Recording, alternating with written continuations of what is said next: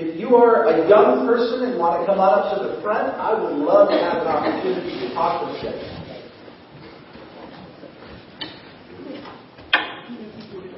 If you're an old person and want to come up to the front, too bad. You stay where you're at. Sorry. Most of the time you guys have halitosis. Hello, young people. How are you today? You're good? I want to read you a story out of the Bible. It's a story that Jesus told. It's not really a story, it's just a teaching that Jesus gave. He was talking to his disciples, he was giving a sermon, and this is the very last part of his sermon. And this is what he said Everyone who hears these words of mine and does them will be like the wise man who built his house on a rock. The rain fell, the floods came, the wind blew and beat on that house, but it did not fall down because it had been founded on the rock. And everyone who hears these words of mine and does not do them will be like a foolish man who built his house on the sand. And the rain fell, and the floods came, and the wind blew and beat against that house, and it fell, and great was the fall of it. Now, what Jesus was saying to his disciples was, Let me start recording this.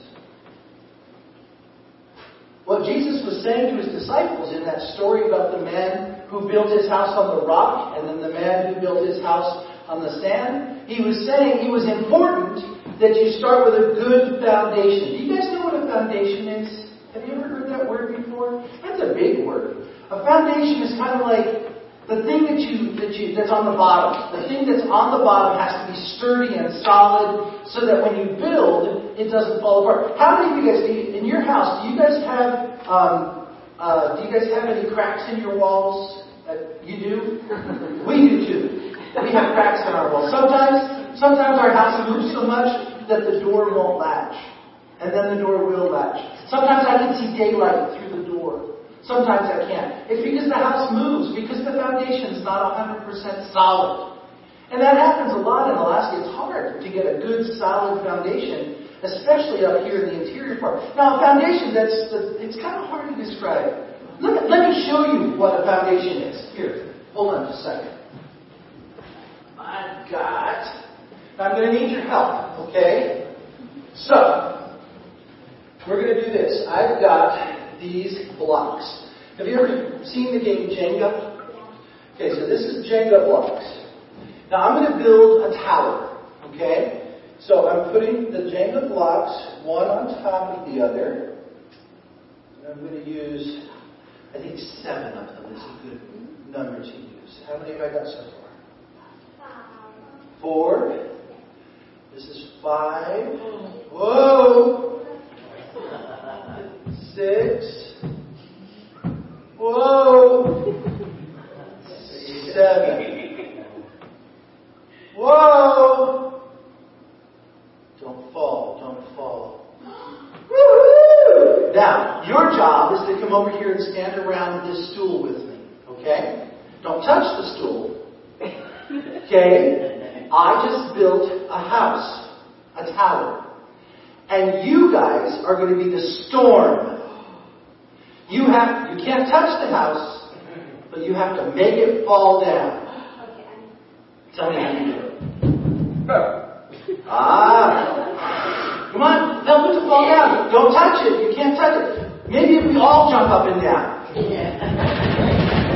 on, fall down, fall down. Now, it didn't have a good foundation, so it fell down. Let's try and do a different kind of building. Here, we, we did we did one block each, right? Now let's do two blocks. See? You can help. You can help. Okay, you want to do some more? Okay, so you can put them on. Put one there. We need one more. Here's here's. Well, here do one more. Oh!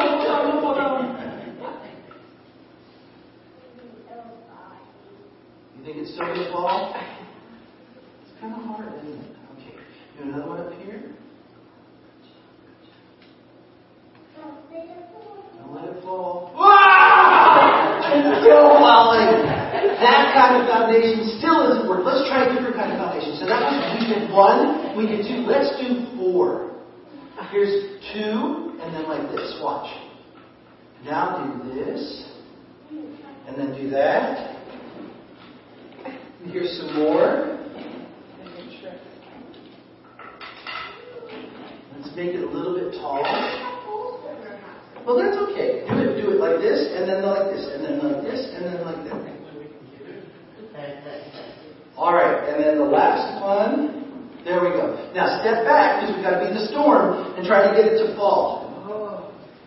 See, this has a better foundation because it's got the, two and the two. It's more solid. So let's try and make it to fall and see if this one will fall. Come on, fall, fall, fall, fall. No, it's not going to fall. Now watch. I want to show you something. I can guarantee that this will fall. You know how? Ah!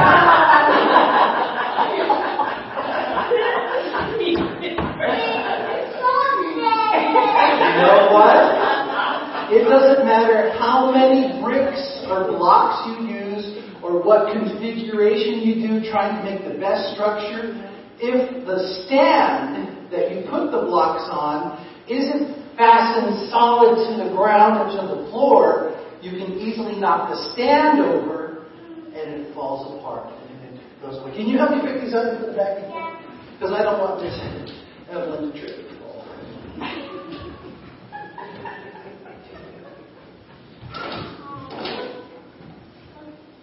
Now, so when we're talking about foundations, you guys can sit down again. When we're talking about foundations, what did Jesus say? If you build your house on a solid foundation, it won't fall down. But what did he say was a solid foundation? No. Well, he said it was a rock, but he said a wise man who builds his house on a rock is like the person who listens to my words and does what I teach them. So if we listen to God's words, the Bible, and we do what the Bible tells us to do, it will be like having a good, solid foundation so that when storms and problems and, pro- and things happen, we won't have our house fall down or our lives go crazy. We'll have a lot more solid and stability in our life, more peace. And it's a hard thing to think about. But that's, that's what I wanted you guys to have this visual thing. Thinking like this stool has to be attached to the floor or it can still be knocked over. Okay? So you think about your life has to be attached to God through God's Word and through praying and through worshiping God, and that way it won't get knocked over when the enemy tries to hurt you or cause problems. Let me pray with you guys. Jesus, I ask that you bless these kids. I ask that you go with them now as they go into their time of study. Help them, Father, to honor you in all that they do. In Jesus' name, amen. Okay, you guys can go back and meet with Heidi. And I'm going to back to you. A little bit.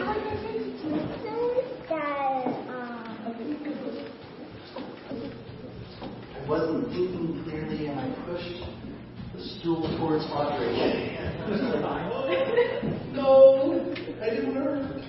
Okay, I have a song that I got. I want you guys to listen to. This is a song that's been in my world, in my life, from a number of times, a number of weeks, um, and it's kind of what prompted today's sermon and my thoughts about what I, what I felt like God wanted me to say to you this morning.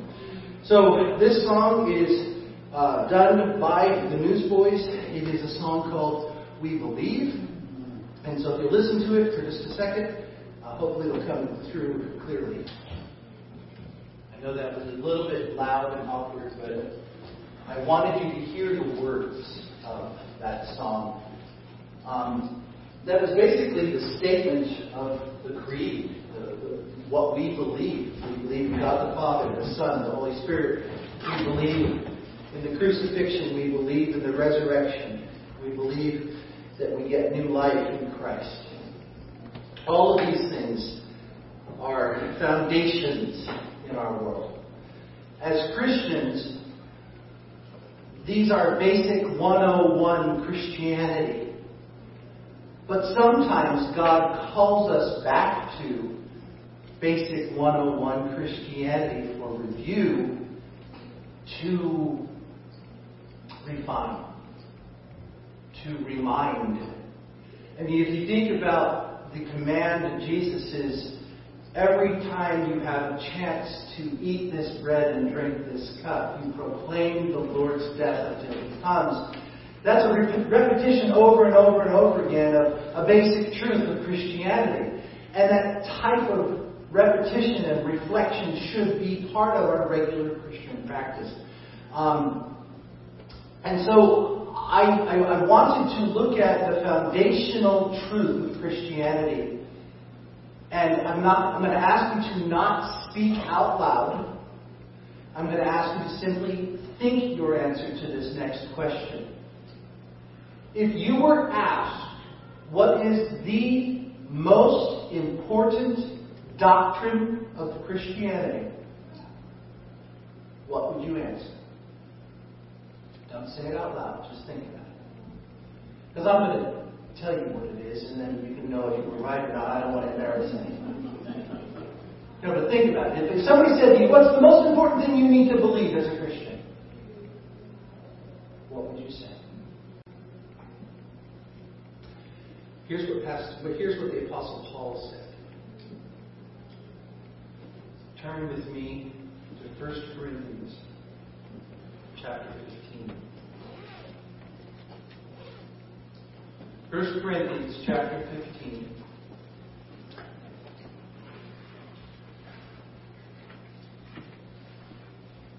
And it's verse 14. 1 Corinthians chapter 15, verse 14. Now, I'm going to be reading the scripture out of the New International Version this morning because I love the way this particular translation says this word, this sentence. If Christ has not been raised from the dead, our preaching is useless, and so is your faith. That's a powerful, powerful statement. Years ago, when we first came here, we had the Friday Night Youth Ministry.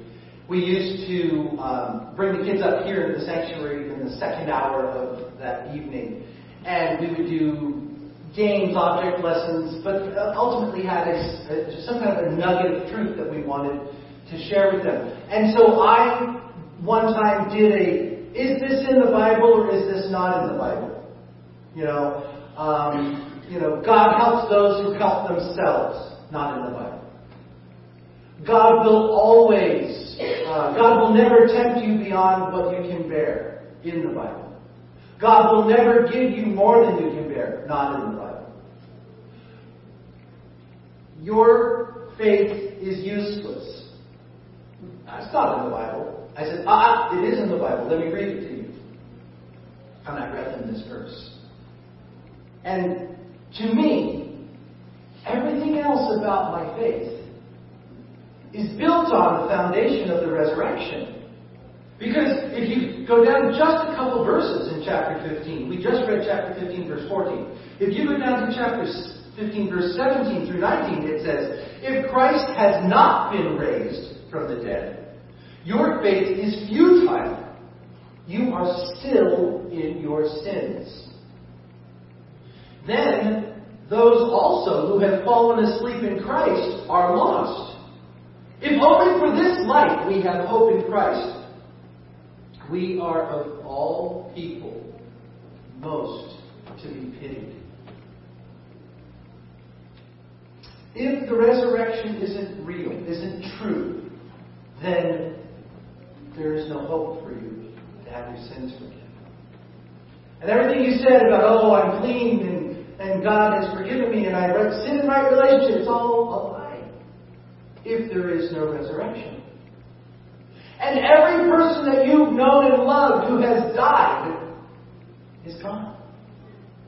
If there is no resurrection. You'll never see them again. They just cease. So this foundational belief in Christianity in a resurrection, in my mind, is primary. It is not just one of, it is one, it is probably the most important foundational truth in our faith. So if I own that and I'm building this foundation, you know, building my house on the rock of the teachings of Christ, the very first layer has to be that I believe in the resurrection. Now, if I believe in the resurrection, what do I believe? Well, first of all,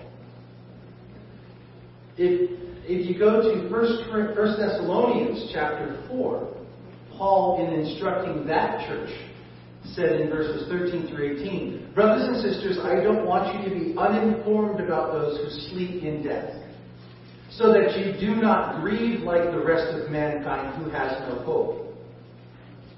For we believe that Jesus died and rose again.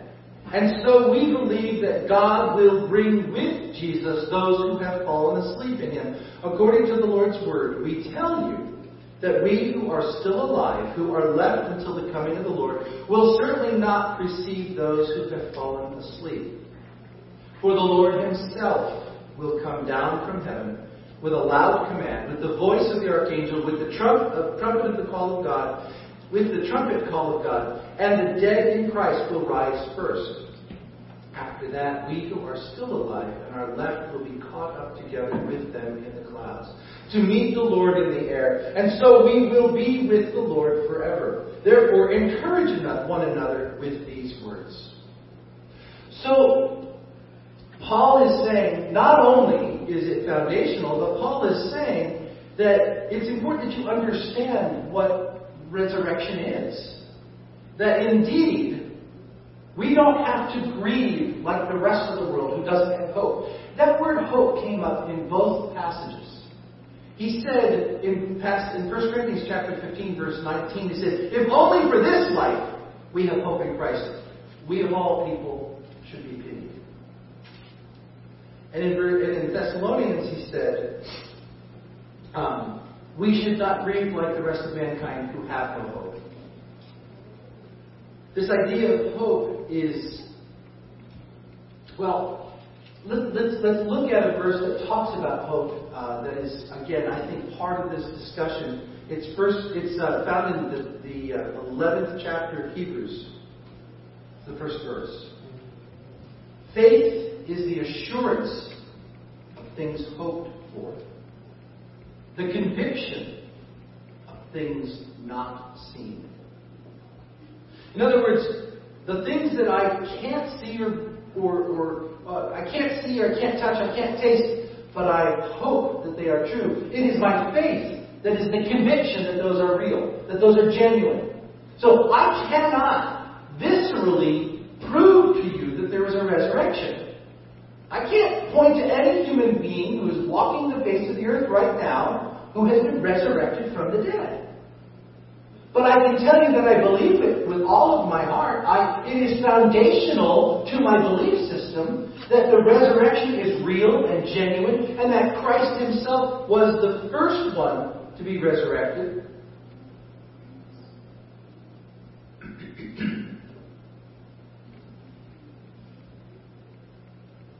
But Paul thought it was more important, I mean, that, it, that even more important than just simply believing it, he wanted the people of Corinth to understand it. And so he, in the following verses of chapter 15, goes on to discuss what is resurrection. Now, he said in verse 42 through 44, it will be, so it will be with the resurrection of the dead. The body that is sown perishable will be raised imperishable. The body that is sown in dishonor will be raised in glory. The body that is sown in weakness will be raised in power. If it's sown a natural body, it is raised a spiritual body. If there is a natural body, there is also a spiritual body. So what Paul is saying is that there's something different about the resurrected body. Now, think about this. On the night that Jesus was resurrected, uh, following his resurrection, on that first day of the week when Jesus met Mary in the, in the garden following the resurrection, and she thought he was the gardener. it says in chapter 20 of uh, John that that evening Jesus appeared to the disciples while they were in a locked room. How did he get in that room if the doors and windows were locked? And while he's in that room, if you refer to the time of Thomas, I mean, the second time he comes, when Thomas is present, and Thomas had said, I won't believe unless I touch the marks on his body. So Jesus said to Thomas, You said you wouldn't believe until you touched the, the scars. Here, here's, here's my arms, here's my feet, here's the, the hole in the, in the side. Touch it. Stop being a, a, an unbeliever and believe. So what does that tell us? It tells us that in Jesus' resurrected body, there was something recognizable about who he was while he was in his mortal body.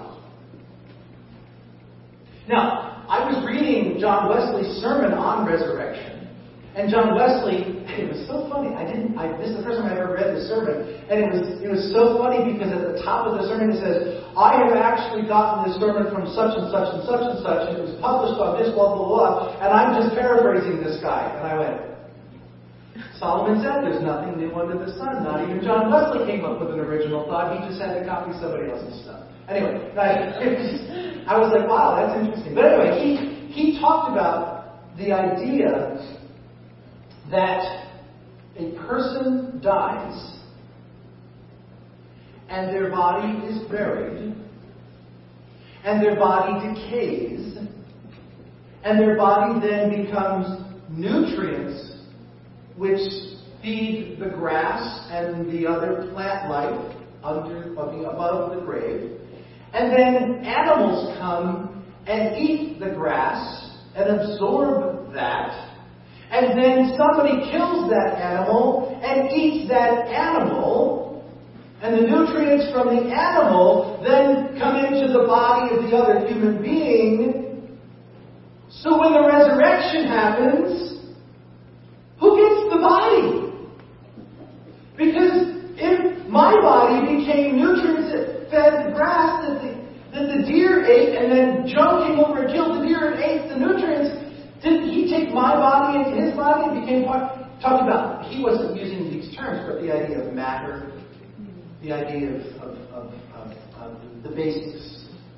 And what he said was, I can't explain any of that to you because I don't have the words and I don't have the research to be able to back it up, but I can tell you the God who can do anything, the God who can do anything, can take wherever your stuff got scattered after your death, and bring it back so that your new body is indeed a resurrection of your old body.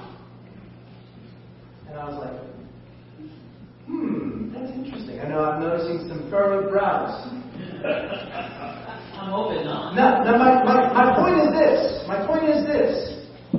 If, as we see in the example of Jesus, Jesus' body is recognizable as Jesus, there would then lend that our resurrected bodies would in some way resemble us.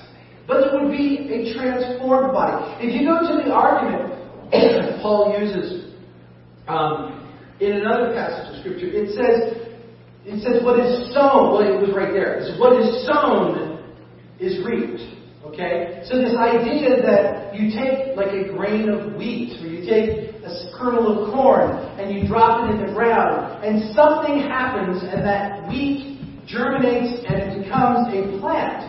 It transforms, if you will, into a different form, but the heart of it was still that wheat kernel.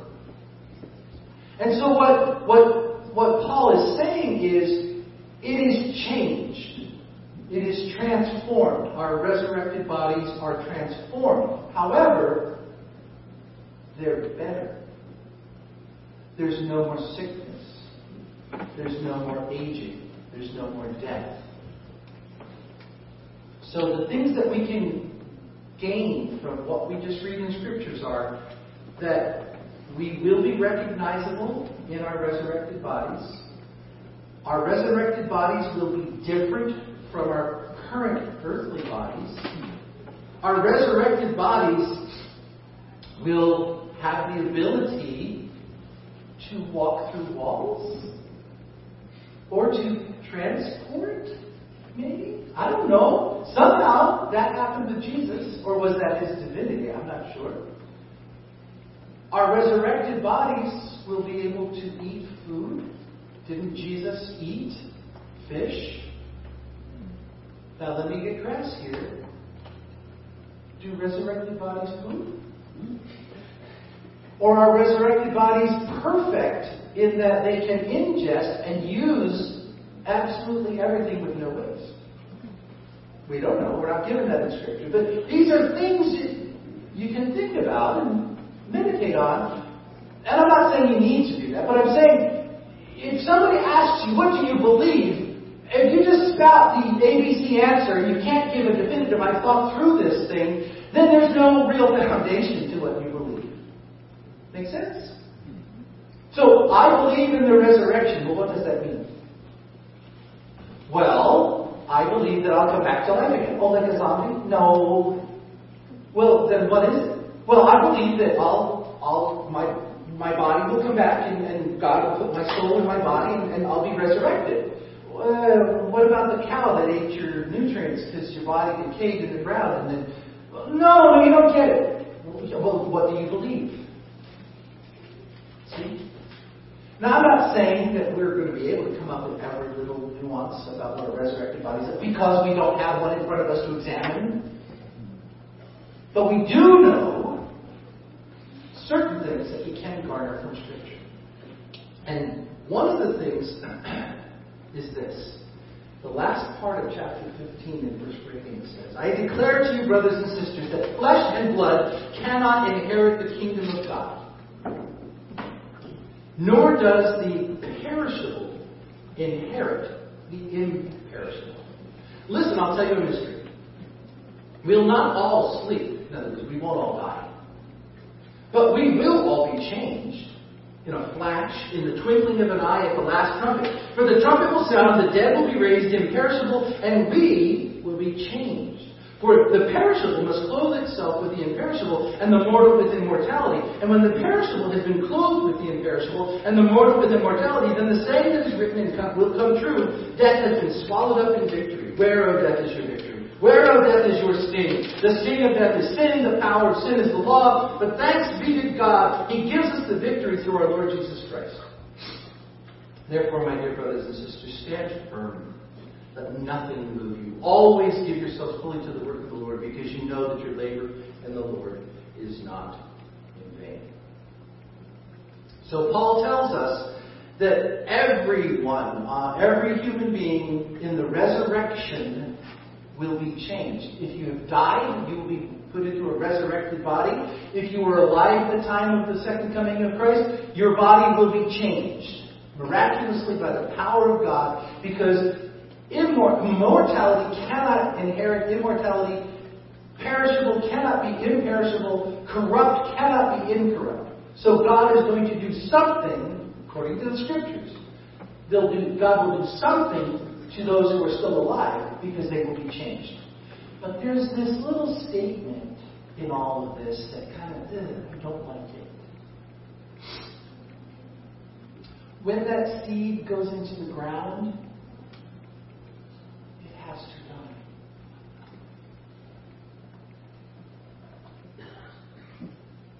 And I don't want to die.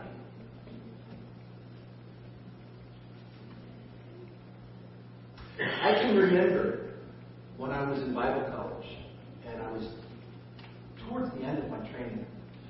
And I had to do an internship uh, as a chaplain in a hospital. And it was literally my last session. And I, I think I've shared this with some of you in a past sermon, but some of you haven't heard it, so it's good to hear it now. Um, I, I literally had finished my shift. I had gone back to the chaplain's office. I had was writing up the last of the report. I was literally ready to turn off the beeper, grab my keys, and go home. And the beeper went off, which meant someone needed a chaplain. And I was in, within my rights to just turn off the beeper and go home because my shift was over. I was already well past the end of my shift. But I was like, yeah, it's your last shift, and yeah, you're already off, but somebody needs a chaplain. I went ahead and went to, to the floor where the need was. And it was it was this what they called at that hospital the medical surgical floor. So it was just normal everyday sickness and, and healing from surgeries or whatever. Um, it wasn't ICU, it wasn't CCU, it wasn't the NICU, it was just a regular hospital. So I went to the nurse's station and I said, I'm a chaplain, can I help? What's going on? And they explained to me what was happening. And I will remember this woman for the rest of my life. Her name was Catherine. And Catherine was, I believe, 78 years old. And Catherine literally was in the last moments of her life on this earth. And her family was gathered around her bed. She, 78 year old woman with a 50 something son and daughter in law and a granddaughter. I don't remember if the daughter or son, but there were three people standing in the room around the bed. And for those of you who have a medical background, there's what's called a position of comfort.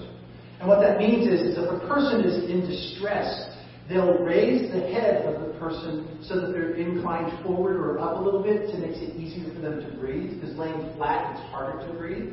So they put them in a position of comfort. So she was sitting forward a little bit with her knees raised, so they had adjusted the bed, so she was kind of seated forward. So Catherine was actually seated with her head pointing towards the floor.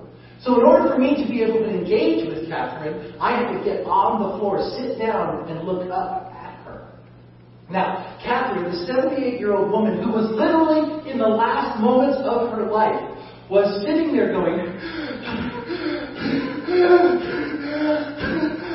she was in a blind, white panic because she didn't want to die.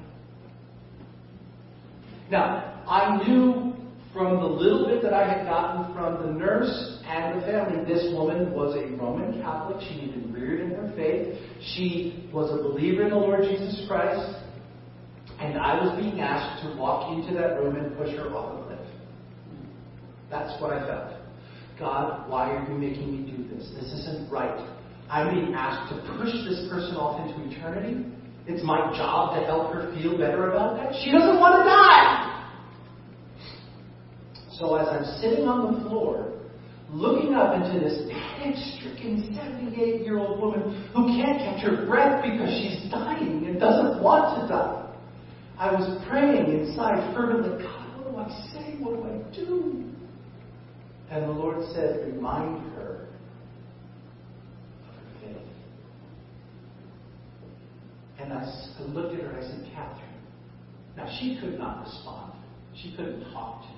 She was at that point in her death process where she couldn't communicate with us. She was just. And, and I looked at her in the eye, and she, her eyes were open. I mean, she could see me.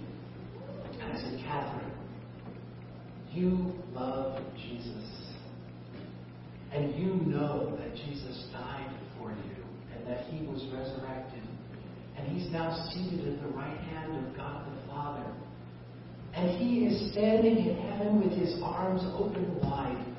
And he is ready to welcome you into the presence of God and say to you, Well done, good and faithful servant. And Catherine, it's time. It's time. And inside I'm screaming, God, I don't want to push her off a cliff.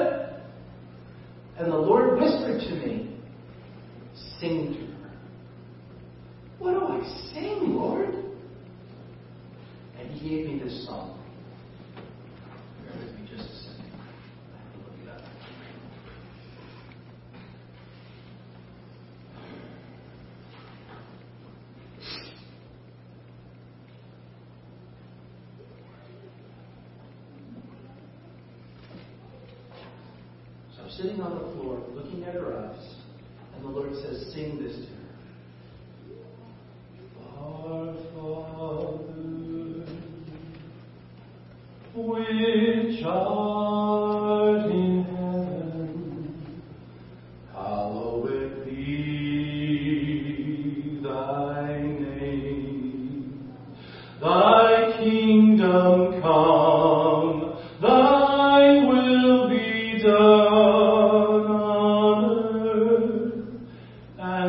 As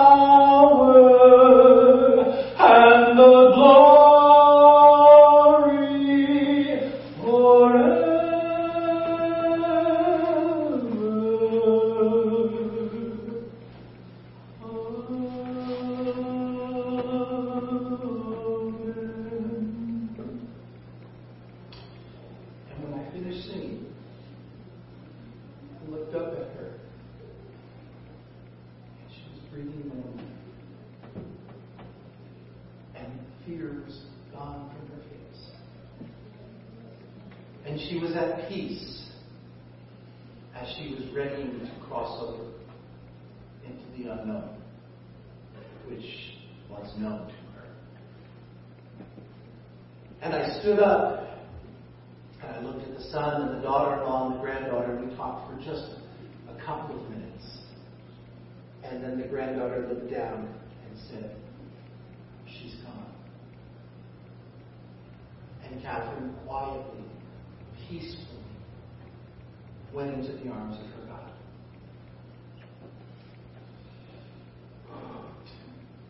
Do you understand the power of foundational faith.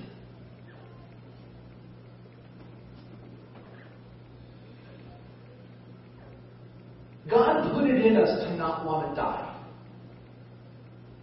I mean, there is great fear for some of us when we think about our death. I can tell you, I already told the Lord, um, I'm willing to die for you, but please don't let me suffocate. Because that scares the daylights out of me. Don't let me choke. When I was five years old, I choked on a piece of steak. And my father had to, there wasn't such a thing as a Heimlich maneuver back then, but he had to do something similar to a Heimlich maneuver to save my life. So I had this great fear. I was almost drowned once as a child. And I was and I choked once as a child. So the cutting off of air for me is a very traumatic, scary thing. And I said, Lord, I'll die in any way. I'll die any way you want, but please don't let me suffocate or choke to death. But a number of years ago, I was downstairs in my office, and I started feeling what I thought was a heart attack happening. And at that time, we had an intercom set up between my office and the house, and so I could communicate with Renee. And for whatever reason, she wasn't hearing it. It was Saturday night, 11 o'clock. And I'm, I can't reach her. I can't reach her. So I called 911, because I think I'm dying of a heart attack. And 911 operator gets on the phone. Is there anybody else we can call? He said, Well, there's Carolyn lives across the street. She's a nurse. What's her number? I gave them her number. And they said, What's your wife's number? We'll try and reach her. Don't hang up. We'll stay with you on the phone. We've got an ambulance coming. And there's all going on, all you know, multitasking for them. And I'm just sitting there going, I can't breathe. I can't breathe. It hurts so bad. It hurts so bad. And the operator's trying to keep me occupied. Well, while that's going on, I grabbed a notepad off of my desk and a pen a letter to my wife. And said, I love you. And I love the our daughters. And I want you to know I'm okay. And I'll see you when you get there. Now, I didn't die, of course. but I faced it. And I wasn't afraid. Now, I wasn't suffocating. so that's probably why there wasn't a panic. But I wasn't afraid. And I count that an incredible blessing to know that I can face death and not be in a white hot panic. And the reason for it, because it goes against everything that is human. We don't want to die. But the reason I can face that is because I know what I know, what I know, that there is indeed a resurrection promised to me. And I, the proof that I have is God resurrected his only begotten Son so that he could prepare a way for me. That is foundational to our belief system. And if you can't explain that to someone who's asking questions, how can you explain any of the other mysteries of our faith? And so my challenge to you in the coming days, start reading 1 Corinthians 15. Read 1 Thessalonians chapter 4. Read anything else. Go to the ancient people from thousands of years ago and, read their writings. But get a hold of somebody who can explain it to you in a way that makes sense to you so that you can foundationally set for yourself your belief system so that when you're called to the bedside of Catherine, or when you yourself are facing your own mortality, you don't have to deal with the screaming panic. You can sit there with the peace of Christ, knowing that you know. Why? Because faith is the confidence in what we hope for. It is the assurance of the things that we cannot see. Faith. But faith is what you believe.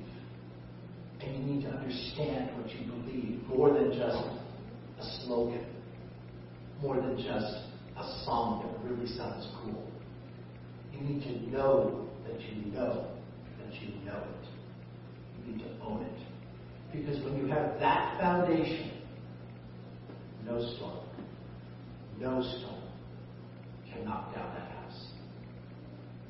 Let's pray. Jesus, we love you and thank you and praise you. God, I thank you so much for me being able to bring back Catherine for a few minutes. What a joy. And I look forward to seeing her in heaven. I only knew her for about five minutes. But I, she made an impact on my life that is forever. And I look forward to the day that I can tell her thank you. God be with us now as we continue this service. And go with us